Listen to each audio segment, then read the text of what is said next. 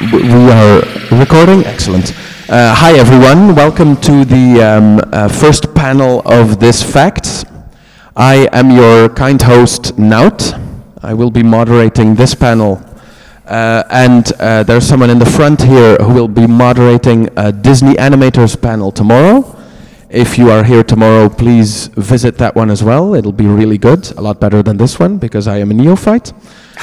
Uh, well, you know, I do my best. But this one's about me. I, I, I, yes, yes, Must absolutely. That's true. Um, uh, Tad Stones will uh, will be uh, present at both panels, so they will be epic, epic. yeah, it'll be like a, a gigantic Ducktales episode. I don't know. there you go. Yeah. So, uh, like I said, sure. we have Tad Stones here.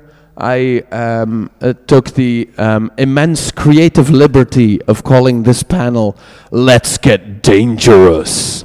Uh, by the way, um, uh, we, uh, I guess, all of us, uh, unless there are some French-speaking people uh, up in here, and I don't know the French dub, but we all saw uh, Darkwing Duck and Ducktales in a Dutch language version. And we had some pretty good voice actors, and they translated Let's Get Dangerous as Laten we lekker link gaan doen. and then I have to do my Dutch accent because that is the only way I know how. You are, I guess, uh, most I known. always get mixed up of Yeah. what Darkwing. I, he's Darkwing Duck to me, but he's Sure. Mr. Mask. He's different Uh, names he throughout was the he world. was so- Darkwing Duck, yeah. Ah, okay. Yeah, we, we kept the name. Um, uh, but because um, a Launchpad would say DW and W is two syllables, Ah. he would have to go, uh, yeah, DAW. But what was the J for? Well, nobody knows. But he, he did I something. he did something to sync it up, yeah. yeah. And that, that was always funny. And w- w- it, this was an, a genuine discussion among teenagers where we were wondering, but that is not Yeah. n- not something. Uh, w- what is he saying? Why is he using the J? But anyway, um, I, I guess um, Darkwing is probably your most famous creation. I think so. I mean, it, it's certainly. I mean, it's Darkwing Duck and uh, Rescue Rangers. Yeah. Uh, are the two biggest ones, but Darkwing, I think, outdoes Rescue Rangers, which surprised a lot of people at the time because he was a new character. Uh, where Rescue Rangers uh, were stars. Yeah. the old cartoons. At least Yeah. in the comics, when they did the new comics, uh, the comic publisher who first did it, um, Boom Studios, uh, they thought they should start with Rescue Rangers, and because that would have been a, well, they started with Ducktales, and then they talked about Rescue Rangers, and the editor Aaron Sparrow, who went on to eventually write the comics at other publishers, uh, really said no, Darkwing is, is the one, and they did it, and it was a huge hit. Rescue Rangers not so much, and in America, you don't get comics on newsstands. You have to go to comic shops. yeah. Uh, and of course, if you collect superhero comics, there's a good chance that one of your first superheroes was Darkwing Duck. Exactly. Um, so it, it made sense to me that, that Yeah. he'd be more Well, um, I, I was going to go for a retrospective, but seeing as we're there, um, y- uh, we Dark can skip around. Yeah, I certainly yeah. did well, shows. I, yeah. I intend to. Yeah. Um, so Darkwing Duck, um, the um, version everybody knows is where he is, I guess, um, on the surface most inspired by superheroes, or at least Here. somet- something like a, a, a Batman, and um, the, the the the pulp characters. Yes, I mean originally um, I was ordered to do uh, not Darkwing Duck, Double O Duck. That we had done a um, uh, an episode of Ducktales uh, that was called Double O Duck after the James Bond Yeah. character, obviously, and featured Launchpad McQuack and Jeffrey Katzenberg, who was running the studio at the time he said, I want you, I like that name. We are always expected to do a quality show and an entertaining show, but uh, Michael Eisner and Jeffrey Katzenberg always liked the tricky names because they said if there's more interest, more people will come to sample your show, and then it's up to you to deliver. And um, in fact, the origin of Rescue Rangers way back was a Miami Mice Yeah. because there was such a popular television show called Miami, Miami Vice. Vice, yeah. yeah. and uh, they said, D- "How do you do that? You, drugs." you They said, "Oh, Disney, bo- cheese." th- Yeah. you Disney boys really liked your puns. Yeah, we Good always do. Yeah. anyway, they just thought that was a clever thing, but then legally we quickly changed it to Metro Mice, uh, which was actually like a mouse police station. And uh, I looked back at some old artwork, and they were actually holding guns, like not gadget guns, guns. I said, "What were we thinking of?" Uh, but that we did a sample script. It was. Uh, Rescue Rangers was created by myself and Jim Magon, and on that Metro My script was also done by Karl Geurs, who then went on to do the Winnie the Pooh television show. Um, in that script, the villain was a character called Fat Cat, which was the same Fat Cat that ended up Rescue Rangers. Anyway, Miami Mice to Metro Mice to let's get it out of the police station and we'll just make a generic Rescue Rangers starring Kit Colby, who was a new character who wore a flight jacket. Um, and his team was a nearsighted eagle, Camille the chameleon, who could blend in anything. She could do plaid, but it hurt. Uh, an Asian uh, cricket uh, uh, called Chirp Sing, I think. Later, I guess, appeared in Mulan. Uh, right, yeah. and then there was a kangaroo rat called Billabong, who was pretty much Monterey Jack, but he looked different. And then there was Gadget, who was the same Gadget, and Zipper, who was the, the same. They lasted. Anyway, at a meeting, and I know this is far away from Darkwing Duck, but um, at a meeting with uh, to present this to Michael Eisner and Jeffrey Katzenberg, I had been told to come up with a way to refresh DuckTales for a second season, and I pitched Space Duck, which they didn't like, uh, Robo Duck, uh, which they really did like, and named him Fenton Crackshell, and he became Gizmo Duck in the United States. Um, and I just did the name and the concept. The character was really created by those people on the show. And then Bubba Duck.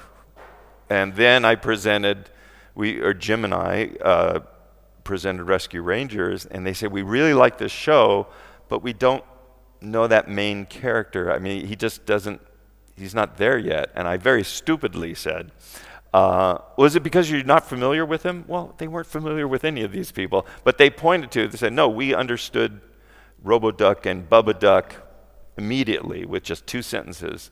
That's what we need for him.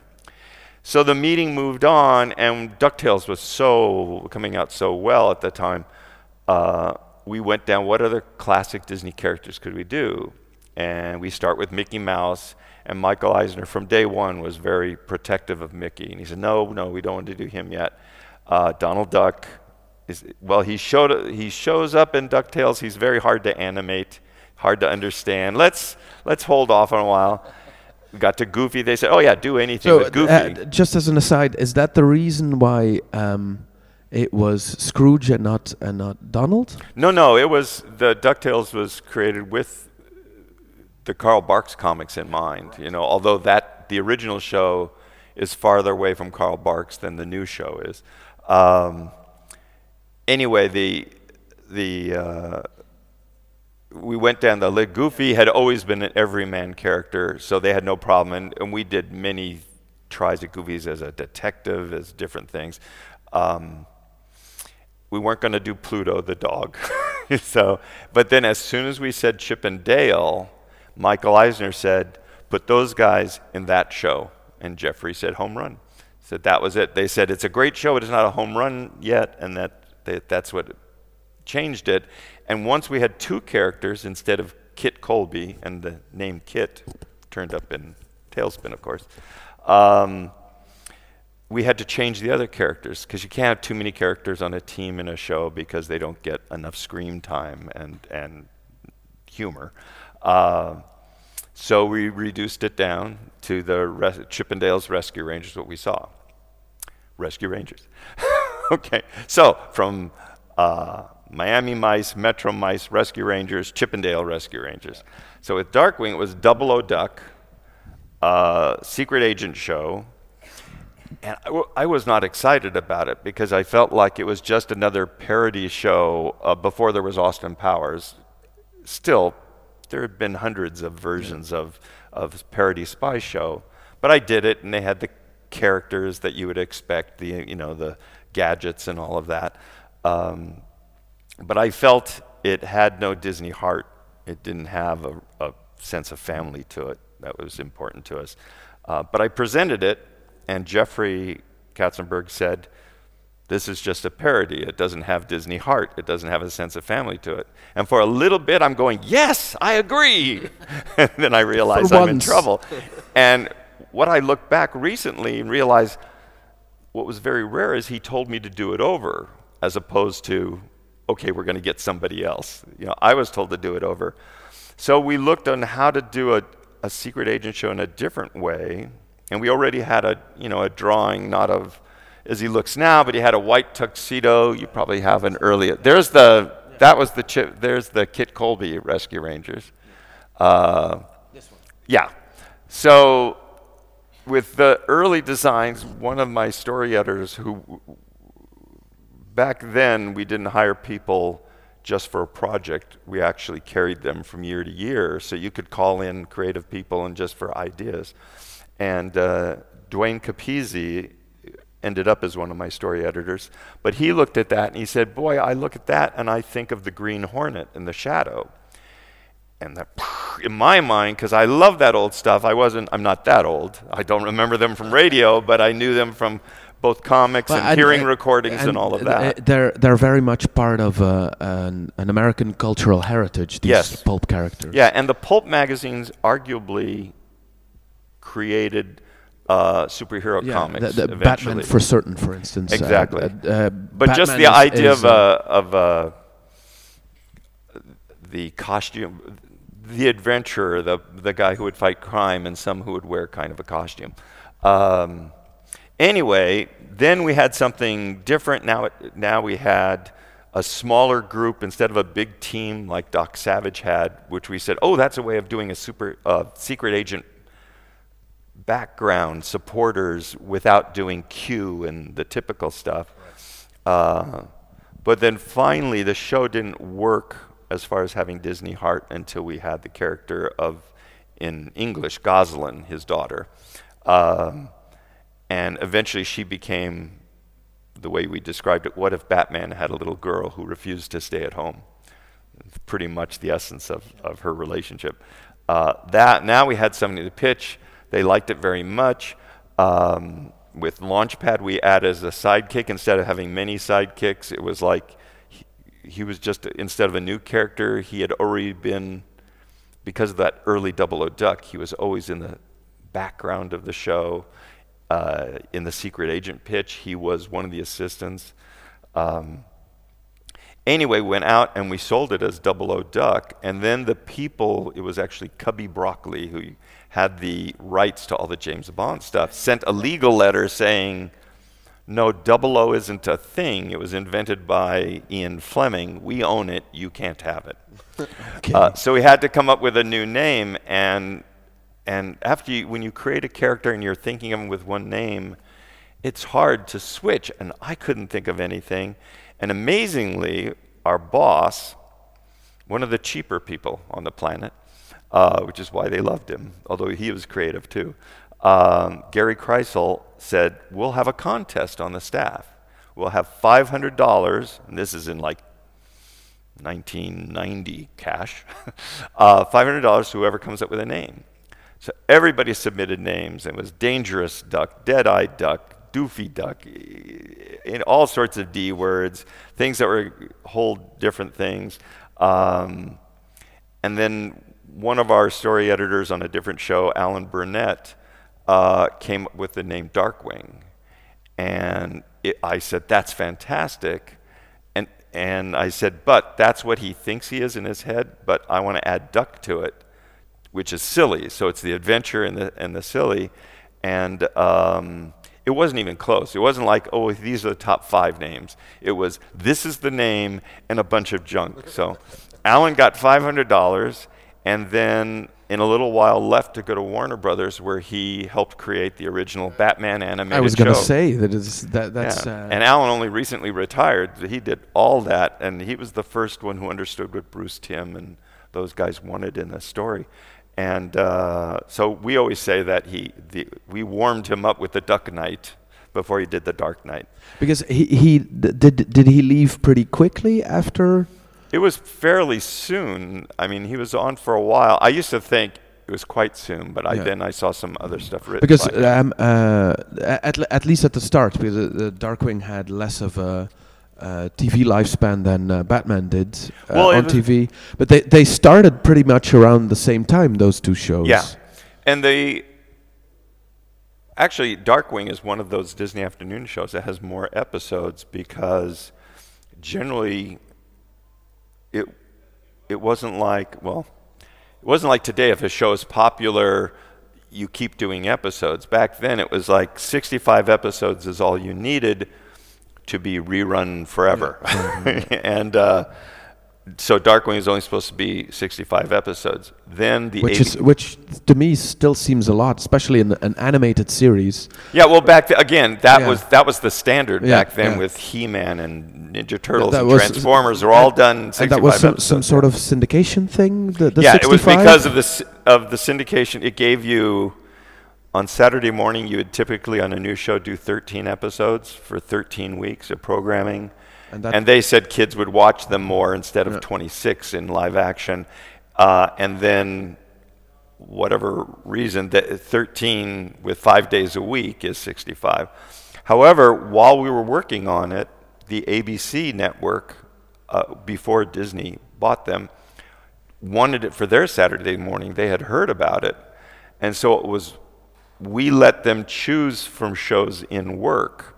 So they could look at shows that were almost completely done, scripts, storyboards, which is a great advantage. However, when they tried to give us notes, we said, um, no. If you don't like that one, we will take because we didn't show them everything. We just showed a few shows because we didn't want them to have all the great episodes. They ended up with many of the strong ones.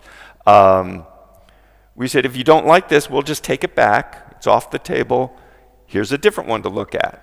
And, And- so and- I got through 13 episodes without any notes from them. But what was wonderful, because even two years later they wouldn't have done it this way, they said, no, no, now we need 13 new episodes to fill up syndication, which let us do that. And then eventually ABC wanted a second season, and that brought us up to 91 episodes, which was the most at the time.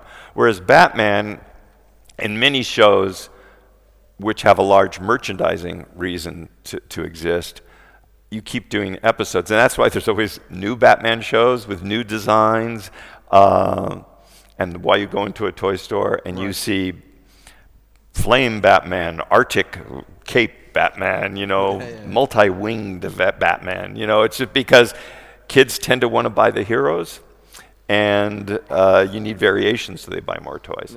Uh, but But uh, wh- when you say um, ABC got a lot of the good episodes, you you shopped a show like Darkwing around between uh, channels. No, no. Or we, networks? No, we had the, we had the syndication package. That was the business, and then this other was was on top of it. It was it was like we didn't expect it, but we didn't want to give them. If we showed them anything, they could pick just the very best. So we showed them.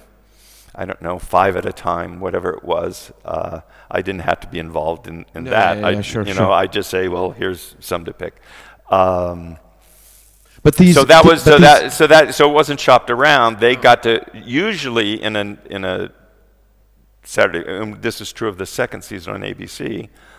I then pitch them premises at the very early stage, and they say, "Oh, I, I really like this one. This one, even though it would tie into the series, they don't care. It's it's it's about their Saturday morning." Um, and then I show them the outlines and then the scripts, and I think they got to see the storyboards, although I don't think they gave many notes at that point. And then they get the final show, Right. and we work with standards and practices which prohibit us from doing certain things, perhaps, and would give us a different type of notes that we didn't have to do in syndication. Although, because we were a Disney show, there wasn't a big yeah, there wasn't a, a, a very much Yeah. danger of too much violence or, right. or well, we we were violent, but it was cartoon. But even then, Saturday morning didn't necessarily allow the same cartoon violence. But once I called up the ABC person in charge of standards and practices, uh, the censors, if you will. Uh, and I said, I have an episode that's not for ABC. I just want your opinion. I said, I'm going to kill Darkwing Duck by he's not wearing a helmet on the rat catcher and he slams into a wall. How is that playing? And the, she was very supportive. She said, No, that's good because it shows the bad result of not doing the safe thing. But that's why in the gummy bears, they had an underground uh, roller coaster type of thing. And they always had to do a scene where they put the seatbelts on. That was from the, the sure. television well, network. I, I, yeah, I can get it there, but in, in a show as, let's say, cartoonishly violent as, as Darkwing, where um, everyone gets gets millions of tons of bricks on their hands. they were very. I will. I'll say two things. Uh, one, they're very cautious. Uh, the strangest notes, and I forgot what show this was. I was told not to. We couldn't break a pot because a broken pot could sound like broken glass, and kids might try to imitate the sound of broken glass. What kind of kids are you raising? I, my kids don't do uh, that, you know. Every, every What's that sound? I, yes, it's this. I want to break it. it. It's especially the, um, uh, every time you hear about the um, the black hole of studio notes. Mm-hmm. Uh, you you hear some sort of thing and you think that this this cannot be real, but Everyone uh, has we these were, stories. It has to be. We were very lucky. We were very lucky in, in syndication, and this is more true than Gen, Disney generally would assign you a mid-level executive, uh, and this is all within the department. So these are people you see every day. Uh, just to be an objective eye, someone who knows what the show was sold as, to try to keep you on track. Like TaleSpin was uh, sh- very much pitched as an adventure show and then it started turning into kind of a sitcom gag thing. And at one point, they came down and they said, the next 10 shows have to be Indiana Jones type adventures. And so the mix was fine, but that was a case where the sh- creators of the show decided to go in a different direction. It was, it was an okay direction, but the executive yeah, said, it's no, you're getting away from that. So we were very lucky uh, in syndication back then once we sold the show to Michael Eisner and Jeffrey Katzenberg, we didn't get notes from the syndicators because they were us. Uh, but we had a studio executive who would give notes, and we were very lucky in that our executive was Greg Weisman, who was very new at the time. And Greg uh, came from, among other name. things, well, you know the name because he created Gargoyles. Uh, that one, yeah. yeah.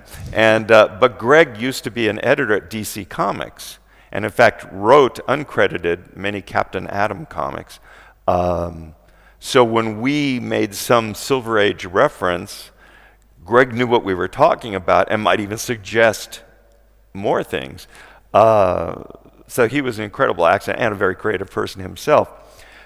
The thing that Greg said that I really appreciated, that I never repeated to the boss because I knew the boss would say, you know, what? Greg said, Look, you don't have to take my notes, but I'm going to point them out and passionately argue with him. Greg would argue for hours for things he believed in. He could wear you down. It was took a lot of energy, but there was no way the boss would have had anybody would be allowed to say you don't have to take my notes. But you know, generally we did because he understood the show and the yeah. characters and they had the comic book background. And uh, have those notes evolved? Is this is is this um, better now? Well, I have been away from it for, yeah. for so long, but I I don't hear as many complaints. Yeah. It's usually something you get early on and. Um, the, the, last thing and, and you basically don't write toward the trouble. It's like if if if you know a network doesn't like broken glass, you're not going to come up with a villain made. I'm made of glass. I am glass man, and I throw sharp yeah. shards and cut people in half. Even though you did a cartoony, you, maybe you shouldn't do that way. You know, you would come up with the liquidator, and he splashes people with water. You know. Uh, so the more you work with it, you just don't go toward the trouble. So it's only you know, every once in a while you get something, and you, and here's the. I'm surprised at myself that I can actually remember things after I ramble. the second thing about it, because as, as many creative people scoff at notes like that. They say, oh, what, for instance, one of the networks, I forget which one, I think, and this is ancient history anyway, in CBS, that you couldn't use a rope because some child had, uh, on Scooby Doo, had imitated something and had uh, injured, if not killed himself. Um, and so that was it. They weren't going to take it. And people make fun of that, but the second week that Darkwing was on the air, maybe the third week, we got a call from, I want to say, somewhere down south, that a child had imitated Darkwing Duck and almost died uh, by putting on a, uh, like a cape thing or something like that, um, and it almost choked. And, and the, our boss actually called the people because he was very concerned and found out that no, no, he, it wasn't about Darkwing specifically. It was, but kids, his friends knew that he always, or the family knew he always watched this show. Uh, so it wasn't really based on it. But that sobers you up.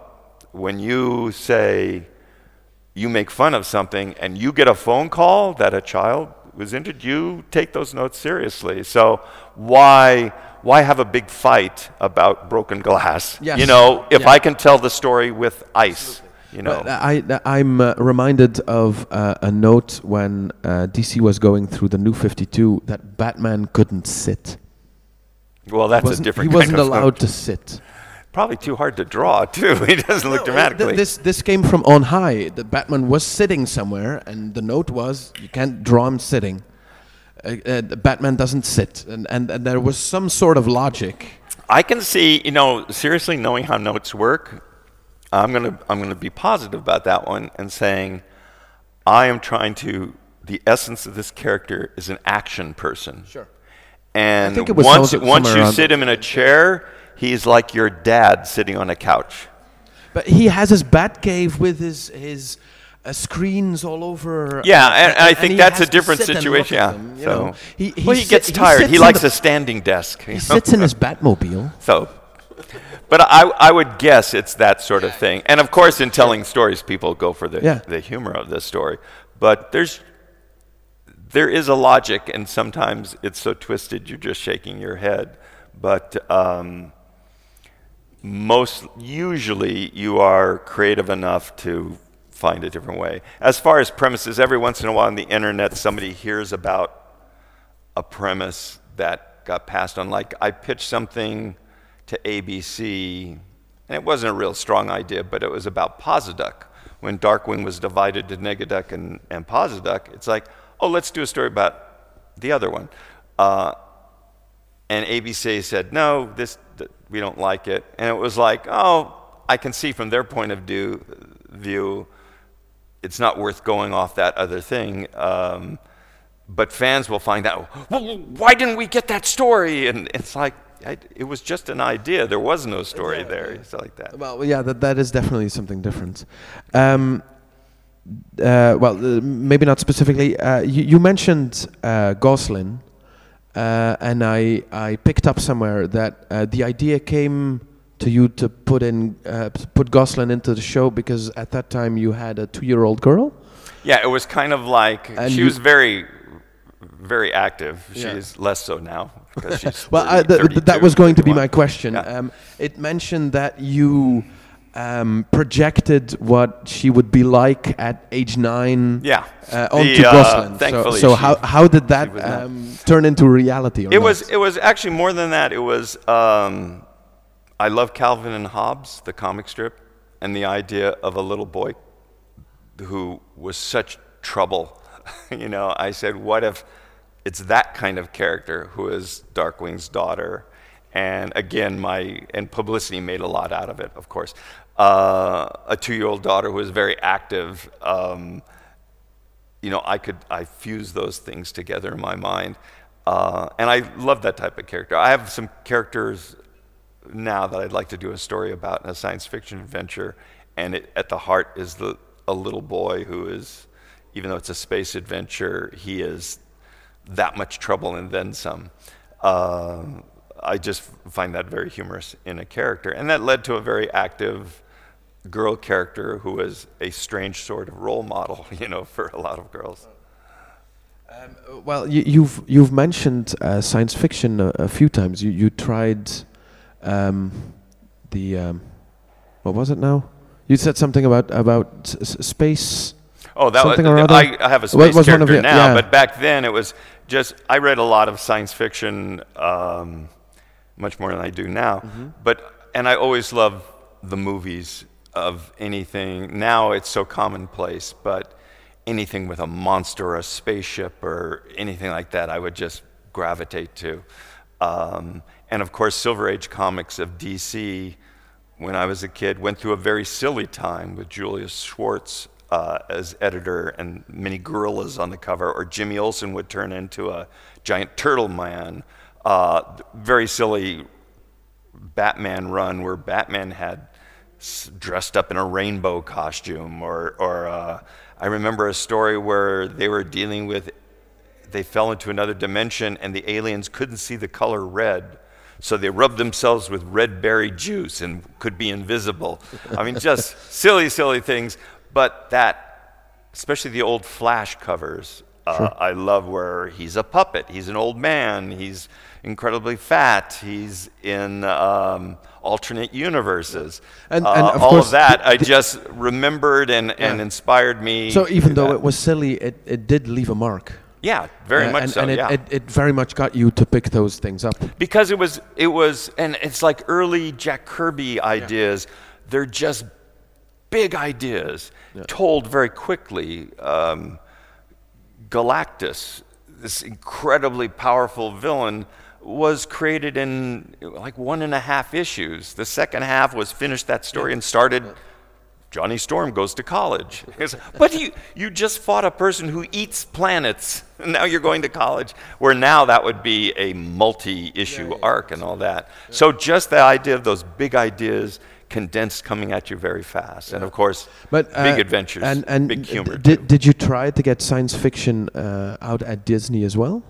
After Darkwing, I created a science fiction show uh, who everybody on the, the staff and the, even the executives liked, except for the boss. He just didn't see it. I mean, it just didn't connect with him. Um, like I had a uh, a little boy inventor type character and an, an alien cat girl that were the kids of the, of the series. And he, he would say kid singular because he was just looking at the boy. And it was like, you're not connecting that to kids that, and especially you look at what has happened since then, the idea of a feline girl is a great character and all that. Um, and it was supposed to be wild humor. It would take what Darkwing did to science fiction. Um, and the idea changed. I think, I'm trying to think of which version I actually pitched. Um, but I had an ex military man had gotten in trouble because he has accused this very famous politician of wrongdoing. And then when he tries to, in a very like the United Nations, except United Planets or something, tries to expose him, it's he's been tricked and he's the one who looks wrong. Right. And so he loses his job and he ends up being a bodyguard for the kids of ambassadors. So he has these alien ambassadors and he's their babysitter basically. Uh, but then he starts hearing about things going on and he's going to continue the good fight but the kids find out about it and they go along and because they're different aliens and it's a darkwing kind of world they end up having the adventures together this sounds like a good show um, it does he did he did not see it that's kind of that show keeps mutating in my head yeah. and that's yeah. And ended that's up maybe, with something i would what, like to do yeah, now yeah. but um, it's, it's like the girl sprouted big claws and could use them like wolverine except she would slice through you and you'd turn into salami slices and then could pile up again, you know. Um, so it was kind of taking that same thing to science fiction. Yeah. But not only did he say no, I did all that artwork on my own time. Uh, without me knowing it, they then took the artwork and pitched a show to Michael Eisner and Jeffrey Katzenberg, but their show was just they added a few things, and it just looked like the Jetsons, the old show. Right. And when I heard about it, I said, "That's just the Jetsons," which is exactly what Michael Eisner said. So it didn't go anywhere. But what they did, that I was upset about, they poisoned the artwork. All my artwork was used to pitch a show that if I tried to no, no, let me pitch my show again. It wouldn't. Yeah, it was. I We, we've yeah. seen this and we didn't like it. And yeah. what happened is um, that started, they had done The Little Mermaid on TV. It was very successful. And then they wanted me to do Aladdin because I started at Disney Features. Yeah. And in fact, I came to Features five months after Ron Clements started. And two months before Glenn Keane, the animator, started. That's where we were in, as, as newbies. Um, and Ron, of course, did Aladdin with John Musker. Um, because of my feature background, they wanted me to take on the Aladdin show. And from then on, it went from Aladdin to Hercules, Buzz Lightyear of Star Command. I never got to do Buzz uh, was close to. I never got to do another original show. We did. We developed an Atlantis show that was incredible. That was, you know, a, took those characters, but a very original show. Um, but I always regret not getting a chance to do that science fiction show back in the day where we could really make up new things. And and you were just uh, televising, as it were, existing ideas instead of making your own stuff as you as you did when you started out. I mean, you, you always looked at the antagonist, the the uh, characters are created. Sure. The villain Mozenrath was a was like, what if he Aladdin had a young, handsome adversary, which has become very popular with fans. And that Mozenrath was named after Bob Motz and Bill Roth, who were the writers. And I said it's Motz and Roth, so it's Mozenrath. Um, so yeah, I mean, certainly in Buzz Lightyear, creating a whole bunch of new characters. But I used to work. I did several shows with uh, Bob Schooley and Mark McCorkle, who created Kim Possible. Currently, they're on Big Hero Right. Six. Uh, but when we got to Buzz Lightyear, they were ch- they were executive producers too, so they were in charge of stories. I had input, but in previous shows, less on Hercules, that was very much their show, but in previous shows that I was in charge of story, even though I was also in charge of the whole production. Uh, I added, I developed Buzz Lightyear at Buzz Lightyear first because they were busy with Hercules, and then they came over and they felt they had to start from scratch. But they took a lot of my characters. But that's when I realized what I love about working animation is, or in comics or anything, I love being a storyteller. And these are all tools or mediums to tell a story. And that really, after that, we, it was not a big problem, but we went separate ways just because I, I want to be in charge of story again. And I was on the Atlantis show, and there were people on the staff who thought it was the best show we had, had ever done until it was canceled, and I had to fire 80 people in one day Wow. uh, because the movie didn't do well when it, when it was originally released. But uh, that was, other than some development, that was the last big project I actually got animated at Disney. You know. And and you you you simply left shortly after. Oh no! Disney said, "See that door? Oh. See what's on the other side of it." No, no. There was an executive, David Stainton, who came in, and because I had been at Disney so long, just with little raises, I was making a lot of money. And I'll, I always say, if you're a storyboard artist and you're really good, you will always work until you, you know, you know, end up in a coffin. die. Yeah, it's your choice. But as you move up, if you're in charge of shows, there's fewer of those jobs. And there's always new people coming up with fresh ideas and things like that. Uh, I pitched a show that the channel was very interested in, really liked, but they had just picked up a show. Uh, mine was a 13 year old girl who, my line was just at the age when you expect to break out in pimples, uh, Emerin broke out in wings. And she finds out that she's half fairy, that she has a single mom mother, and you find out that dad wasn't an alien, he was a fairy. And suddenly she's got fairy powers that she can't control. And then she finds out there's this whole other world, and it kind of turned into a Men in Black, except that there was a balance and agreement in the fairy realm to keep secret, because in ancient times when they weren't secret, you know, yeah. it led to war and, and darkness and all that. Um, and it was that world that she, like, there were Bigfoot sightings and they would scare all these Girl Scouts away, and all they were coming after was the s'mores, melted marshmallow chocolate cookies that they were making at the campfire. But the Bigfoot would take off their mask, and they're trolls that they just put on these disguises to go out and get that. And that's when this, and the, the person she meets is her uncle named Mage Raven. Uh, boy, this another good show I did get to do. Uh, she teamed up with her uncle, and she had different powers because she was yeah, a, hybrid. a, hybrid. Yeah, yeah. Um, and it it was my ideas were there was a very big dramatic side because her grandparents were Oberon and um, out of Shakespeare. of the, I'm trying to think of the of the Midsummer Night's yeah, Dream. Midsummer Night's Dream. Yeah. yeah. Anyway, the, yeah. it was those characters, and sure. the idea was like, no, they are centuries old, and if you're centuries old, and you're a good guy, after a while it might get bored, and maybe you turn evil a little while for a couple hundred years, because that makes life interesting, and then something bad happens, and you reform. So.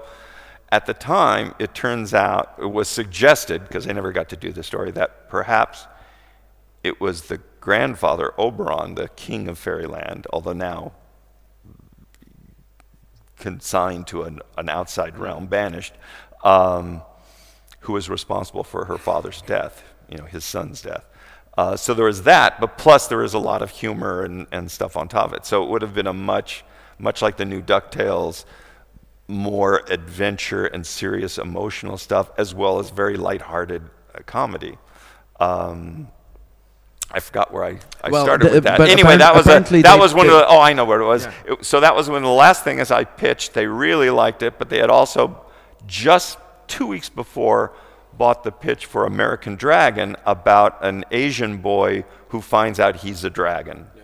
And was, they said they're the same. And I was, I, and I was just going to say, it does sound a bit similar to Fire Breather as well, for instance. That came later, but yeah. Yeah. yeah. Uh, so American Dragon was, in fact, you're right, it's exactly. But um, I said, but, and they said, it's too similar. I said, is that for sure going on the air? And they said, no, no, it's the beginning of the development process. I said, why not develop both?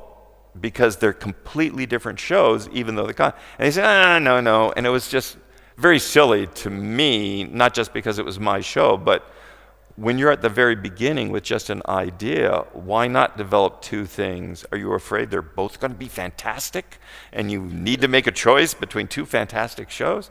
Anyway, as much as they liked it, and that was my contract was actually extended by my last contract by six months because of developing that or a different show, whatever. Yeah. I got a little extension, but again, because I was so expensive, David Stainton was one of the people who just had me leave Disney.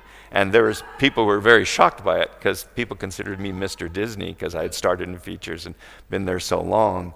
And um, but the same executive then went to features and fired Ron Clements and John Musker. And it wasn't until John Lasseter came in and said, "They're your heritage. You do not fire your heritage." But even though I knew John, it wasn't. He didn't do anything with TV, so, so, so he didn't so, save me. So, I had ten years of a career yeah.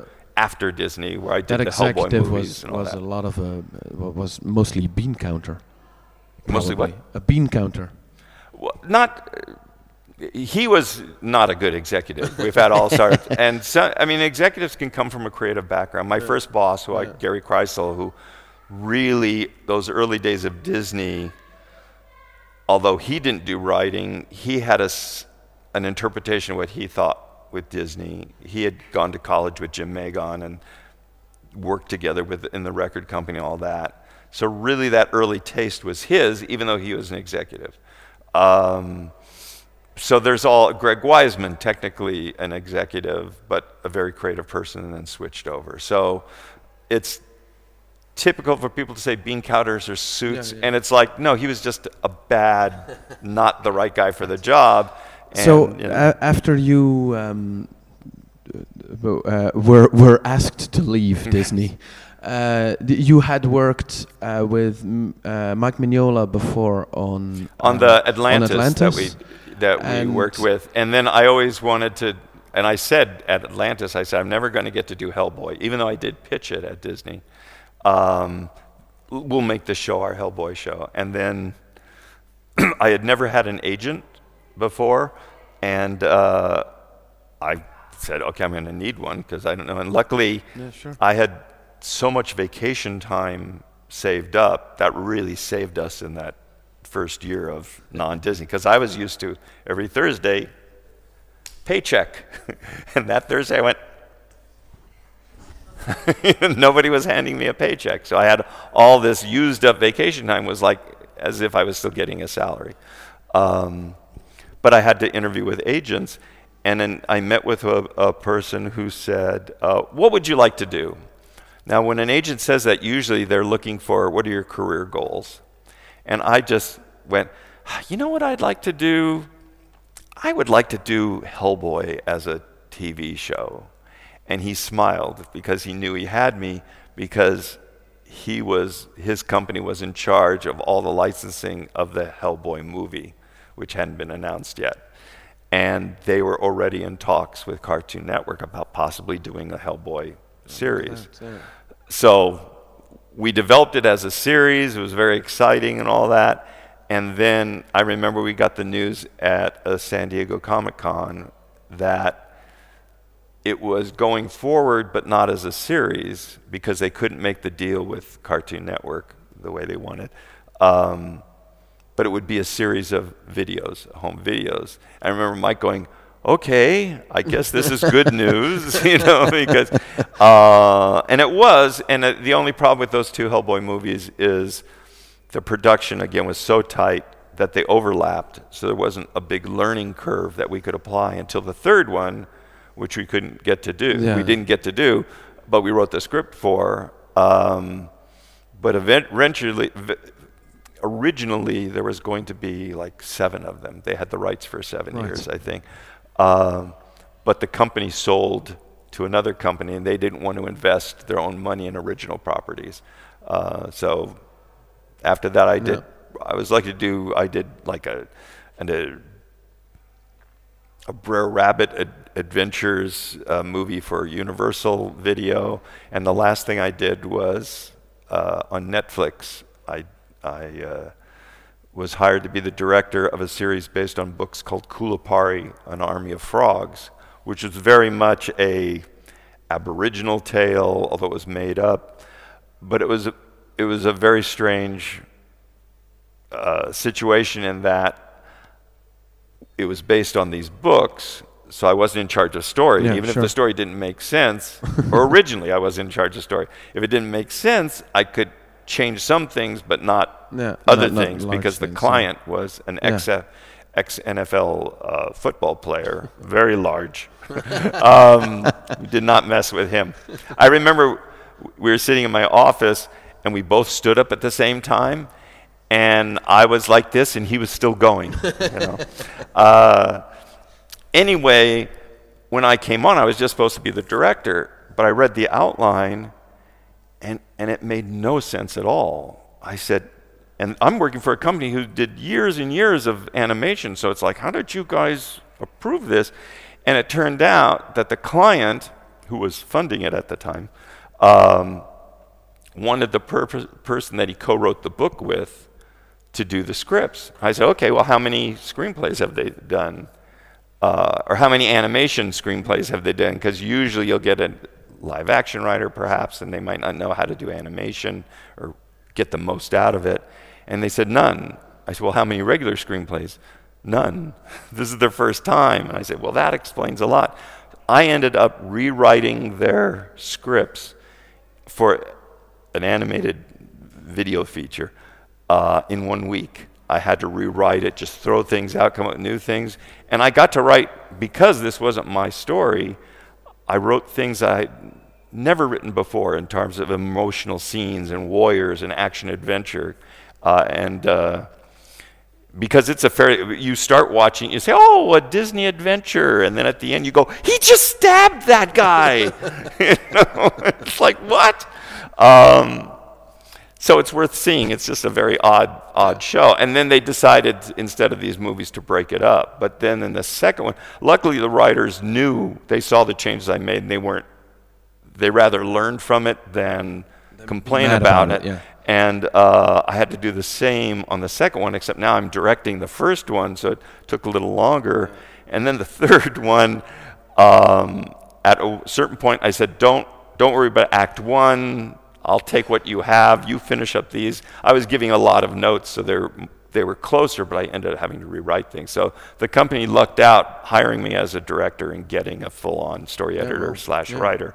Uh, then they said, "Oh, now we're breaking them up into instead of videos, they're going to be episodes, continuing episodes on Netflix, but they need four more uh, episodes based on this is a trilogy of books. We did nine episodes to tell the first book.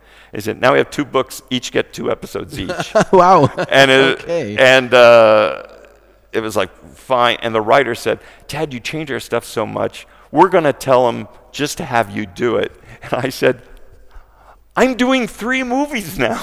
I have no time to do that. You have to take a shot at this." Absolutely. Um, so it was it, it was fun to go out on it in that it was the new cool kids thing, Netflix instead of syndication or or, Yeah. or network shows. Um, we didn't have notes per se, so we could do anything we wanted. Although I did have this the client to work Yeah, with yeah. and the storylines. Um, but the most fun thing is I worked with a studio in Nova Scotia who did it in Flash, but with a lot of hand-drawn 2D animation. And as part of the process, I would see their first pencil test because they said, "No, we want your notes then because it'll save us money as we go along." And they really they had done a lot of little um, uh, preschool type shows, so this was a big Yeah, deal yeah, for them to yeah. do, and they were very excited with me. And they all love Darkwing Duck, um, even though this was not silly like that at all. Uh, and they spoke my language, so I could have phone conversations or Skype conversation. I could see pencil tests, which I hadn't worked with since I was at Feature Films. So even though it wasn't the animation was flash at the end, the effects were fantastic that they could do.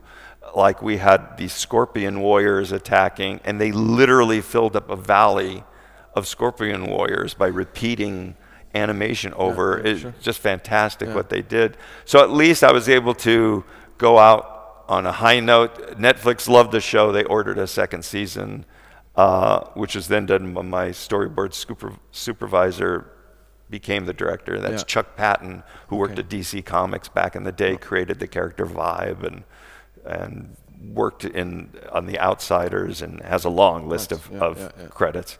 But it was nice to go out on something that was Yeah. flashy and big and a, on a new format. So you say go go out? Are you uh, heading into retirement? Oh no, I retired three years ago. I retired a Oh, year right. early for Ah. financial reasons. It made more sense. Sure. And uh, my original idea was always when I retired, because again, I love being a storyteller, I was going to work in comic stories.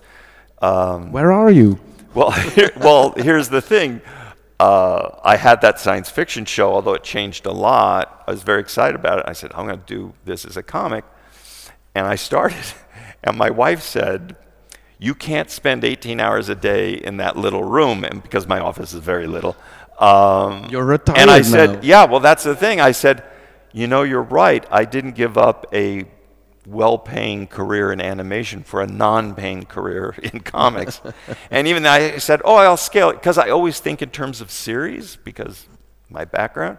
I said, Okay, I'll come up with basically it's a series of graphic novels where the first one will be the pilot and a couple episodes to establish everything. And, and then I realized you have to back up because you're thinking in terms of working, and, and it's like, wait, what if it's successful? It may be big headed, but then they're going to want another one, and then I have a job again, uh, a low paying job. So it, I then thought, what if I just self publish it myself as part prose and part comic? Uh, because I wouldn't have an editor, so I just have, I could do anything I wanted. And so, and I did like six chapters of it where there's a lot of illustrations and something would start in the prose, like you would, a character could ask a question in prose and it would be answered in a word balloon because it's a sight gag. Right. So it would continue, and then when it got to action, you might, like a, a, a spaceship crashing on a planet, you might turn a page and there's like four pages of pure comic. But even that is a huge time Sure, thing, and yeah, what I need to do is to tell, find a storytelling format that I can do in like, get up early in the morning and do four hours a day, and then go and do all the other things I want, or which is, or things I don't want, like clean out the garage, which is still waiting for me in, at the end of this vacation I'm taking. Um, so I can just get into it, be in that world, and create it, and it's fun for me. But at the same time, I've done little individual creative projects, some sculptures, some I made steampunk hats for my grandkids. Uh, my daughter, who went to a convention with me and saw steampunk uh, stuff, just took to it, and she's now 11, and she said, "Grandad, that's me." Uh, I want to be a steampunk ballerina. And I said, Emerin, I, I don't know what that a good means. choice. It's a good I choice, said, I don't know what that means. She goes, Well, I'll need a jetpack. so I did a steam, and I posted it on Facebook and you Sure. can, or Instagram. You can scroll back and see it. But it was a lot of fun. I learned all these foam techniques, and then I did another uh, crazy hat, and and then of course my grandson said, "Well, I want a jetpack too." So that's what I have to finish when I come back. Uh, and those as creative projects are fun. They're not storytelling like that, but it's like that was a creative endeavor. That was fun. I had never done it before. I'm learning new techniques. Um, Gratifying, probably. exactly. And I, I worked with, part of my career was at, not in animation, I designed rides for Epcot Center. I was in, in a room a little bigger than this stage, let's say a normal little office room with Ward Kimball, the, a person Walt Disney had called a genius. He was one of Disney's nine old men, did Jiminy Cricket, Tweedledee Tweedledum, uh, the Man in Space shows. Uh, he was just a great character, and working with him was like working with a time machine. Not just we're working on the transportation pavilion, and it was scenes through history of transportation, and it was all just gags done in audio animatronic figures well, he could remember once we got into the car, the early cars, he knew about old cars and everything. He told me how they used to build little go karts or, or uh, soapbox racers and how he would wrap a rope around the, the steering wheel. And, and, but obviously, stories about the Disney studio and working with Walt and the World War II and how things were different and, and how Mickey got eyeballs instead of black dots. And, and he was uh, he came out of retirement to do that, or he was still retired, but he'd just come in five days a week, I guess, at that time. But then, whenever he wanted, really. Uh, but he would do little creative things, and he told me about a painting he'd done of a watermelon slice that with seeds, and there's a door, a little knob there, and and you look at this, it's a watermelon with these seeds that were kind of dimensional. You open the door, and there's a giant, what we call a June bug, uh, a beetle, a brown beetle there. And only then do you realize that all those seeds are little beetles, real ones, not that he sculpted, that he had mounted. He did a painting that was on a continuous loop on a rollers that would slowly change during the day and drive people crazy. He said was mounted behind a bar or something. So he did paintings and shows, and, and he had a several full size trains in his backyard. That's Um, how you want to end as well. well, kind of. It's a, it's like about being a expressing creativity, but I do love that that storytelling thing. And suddenly this year, I didn't do a lot of conventions, but I had two very big ones at the end, which was Dragon Con, which was last month, which is like the cosplay heaven, heaven of the world. Yeah, just they do a parade through the city of the cosplayers. Um, and then this one that I had to do so much art for that it just took up all my time. I said, I'm not going to make myself guilty about that project because I have this and a couple of jetpacks to build, uh, and hats and other things. And that garage. Exactly. Um, so it's kind of like I'm going to let that sit and try to figure things out, and maybe it'll end up just being a book that's heavily illustrated and not this strange storytelling well, technique. But, no, you know. nobody can say, Tad, what have you done with your life? Yeah. you, have you've, you've, uh, you've, you've got there, nothing yeah. left to prove. Yeah, yeah exactly. I do have, I mean, I never got credited, but things were different back in the. I did start at features. My was I have an animated scene in the original Rescuers.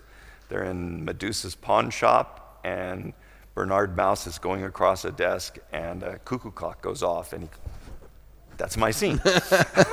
and then I did much story work on yeah. The Fox and the Hound, but back then there were only a few cards of credits. It wasn't like today where everybody gets a credit, and secretaries and caterers and executives and babies who were born during it all get credits. Um, so I was told, this is when I was working over at Imagineering. I was called back to the student. they said, you know, you're not getting a credit. And I accepted it because all my story work was done for Woolie Reitherman, one of the nine old men, and then he was taken off the project. And the new team, I hadn't done any work yeah, for them. Yeah. I knew out of sight, out of mind. Um, it didn't bother me that I wasn't getting a credit until they gave a credit to Squeaks, the caterpillar, in that show, in that he was a sound effect. and they thought it was cute to have his name. So it was like Squeaks as himself. Um, and I said, that's just, that's just a space on a frame of film. It's a card, and you added a name. And I worked on it for these years, and I don't get that little name thing, and that that's bothered weird. me. Yeah, I but, can imagine. Uh, so I'd done features, did some educational films. That led me to go to Imagineering. I never expected to be there. I worked with transportation. Then I worked on the Space Pavilion, which didn't get built, but uh, I got to meet George Lucas and sat across from him at lunch. And, and these were, I, I was one of the youngest guys in the room, and everybody else was older executives.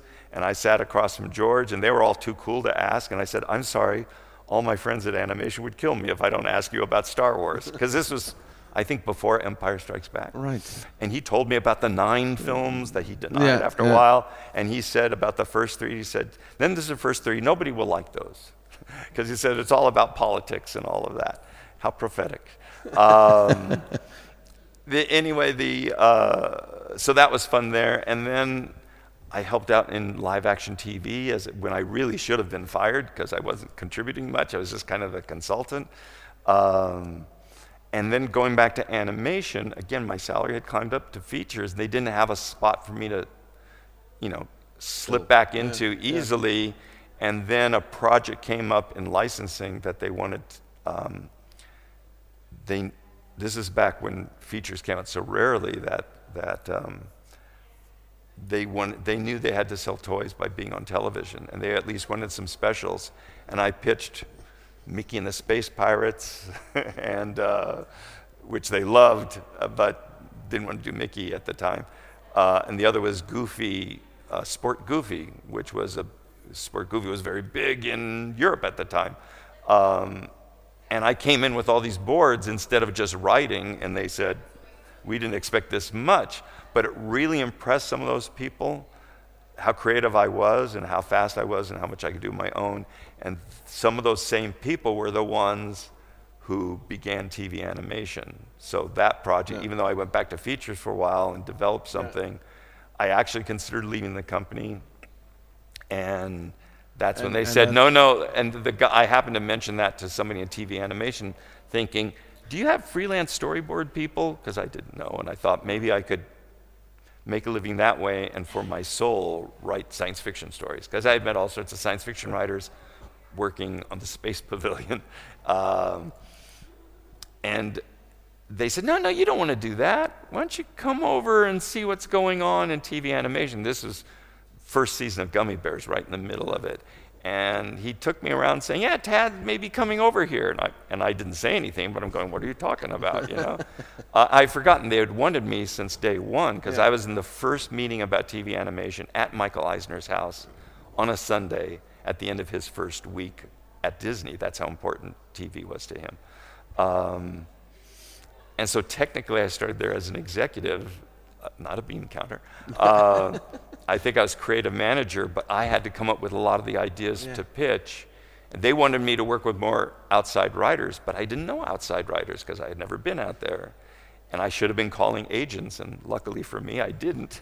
Uh, and I- finally, I had to take over Gummi Bears, and that started my TV I think we're uh, well, we're we're well over the hour mark. Um, More for your that, money. that, uh, because th- they're taping this to a CD, and a CD has 70 minutes. Ah, So, um, uh, does play it any at high speed. I'll sound like Chip and Dale. Does does um, uh, maybe they can they can switch out the CD while I ask? Does um, anyone have any questions for Ted? Or are we all? I've said we're all chatted out. Uh, and you Tim can certainly you can certainly come to by my table and chat with me. And I- I'm just going to ask the booth. Booth, do we still have time on the CD? these people have places to go. What are you? Doing? Yeah, hi Ted. Hi. Uh, can you tell us more about uh, Mickey and the Space Pirates, please? that was just an original idea. That was uh, again I had done it on animation paper like this, but I did several drawings there and just quick story thing. And the idea was it was Mickey, Donald, and Goofy, and it was um, Pete was an alien. Uh, all I can really remember at the time or, or now is um, it involved music weapons, like a sound thing, which is an idea that's used a lot in animation. So it created music and a rock and roll and stuff like that to create sonic weapons to fight them off. And I don't remember, but Minnie was in there as a, as a it was like uh, John Carter of Mars. She wore clothes. Um, and it was that kind of space princess thing, and very much inspired by Star Wars and things like that, less militaristic. But it was basically playing with those ideas, and it would be, it would have been a half an hour. My Sport Goofy project very much was I brought in Scrooge on it and developed it out, and then it was given to a group of people that I was just overseeing. But originally, this small group would uh, were supposed to go on and do Roger Rabbit, and that group had Joe Ranft, who was a huge storyboard uh, story person in Pixar, of course. Uh, Chris Buck, who went on to do Tarzan and Frozen. Uh, Mike Giaimo, who was art director on Frozen, and many other things. So it was this fantastic group of people uh, under Darrell Van Citters, who left Disney and did Renegade Productions. Uh, so I kind of let control of it. They took out a lot of the story of it and made it more gags. Uh, and then it, they did not do Roger Rabbit, and they went different ways.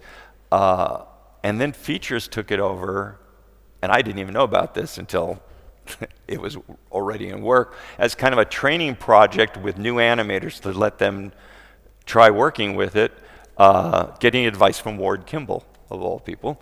Uh, so it finally got on the air, and this was before DuckTales was on.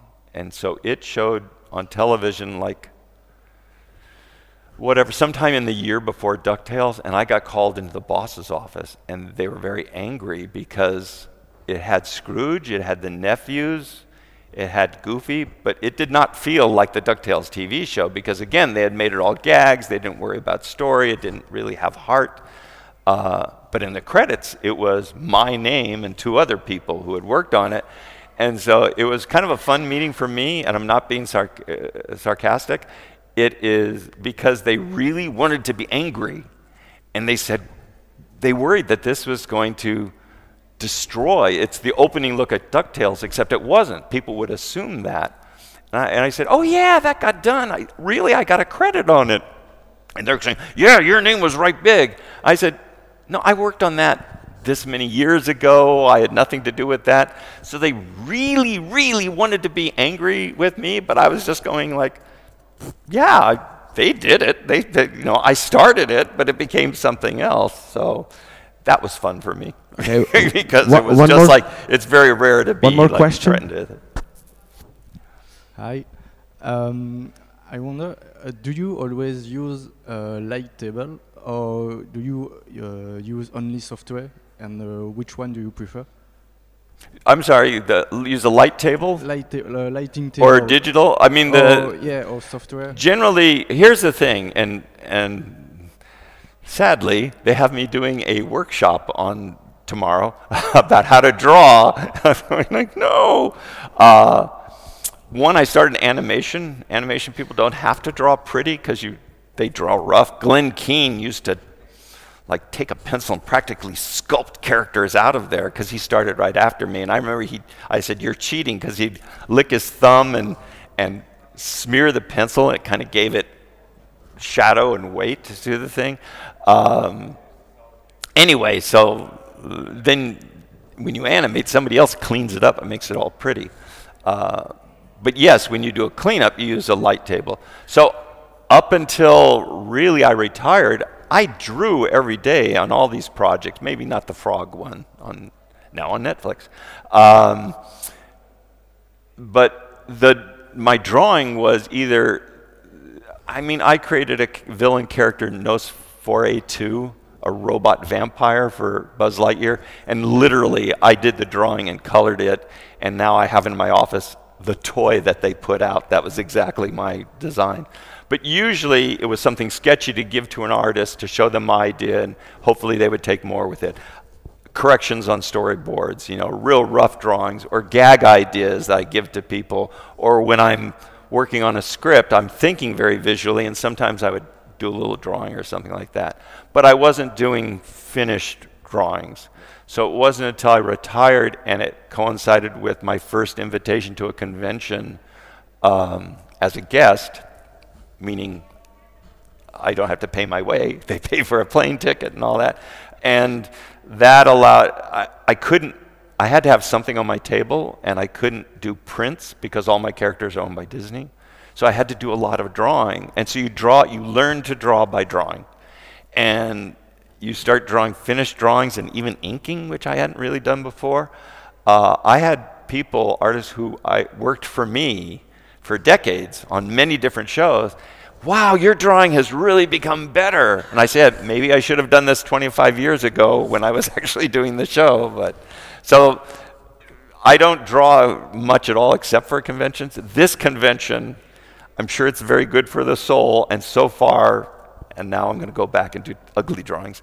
This morning, for the first time, I've been sketching in front of people, and so far it's been going very well. I have a lot of finished original artwork that I use a light board on. In fact, I may often I will draw it digitally, really rough, put that on a light board, do a nicer drawing um, to to be the final original piece of artwork. Uh, Okay, last but one. today real, I've been today I've been very brave in drawing in front of people, and so far so good. last one, real quick. Um, Darkwing Duck has been a very big part of my childhood, but there's one thing that, that I could never could quite figure out. Um, he tries to be a superhero, but instead he keeps bumbling ar- around, but he never gives up. Um, there's even one episode where he, where he talks somebody who's doing his job out of a suicide. Um, w- what was Disney's angle on that? Was it the was the message like? Wow, I forgot about that episode too. You just said it. It was, uh, and a lot of those episodes, I look back and, like I said, I'm going, what were we thinking of?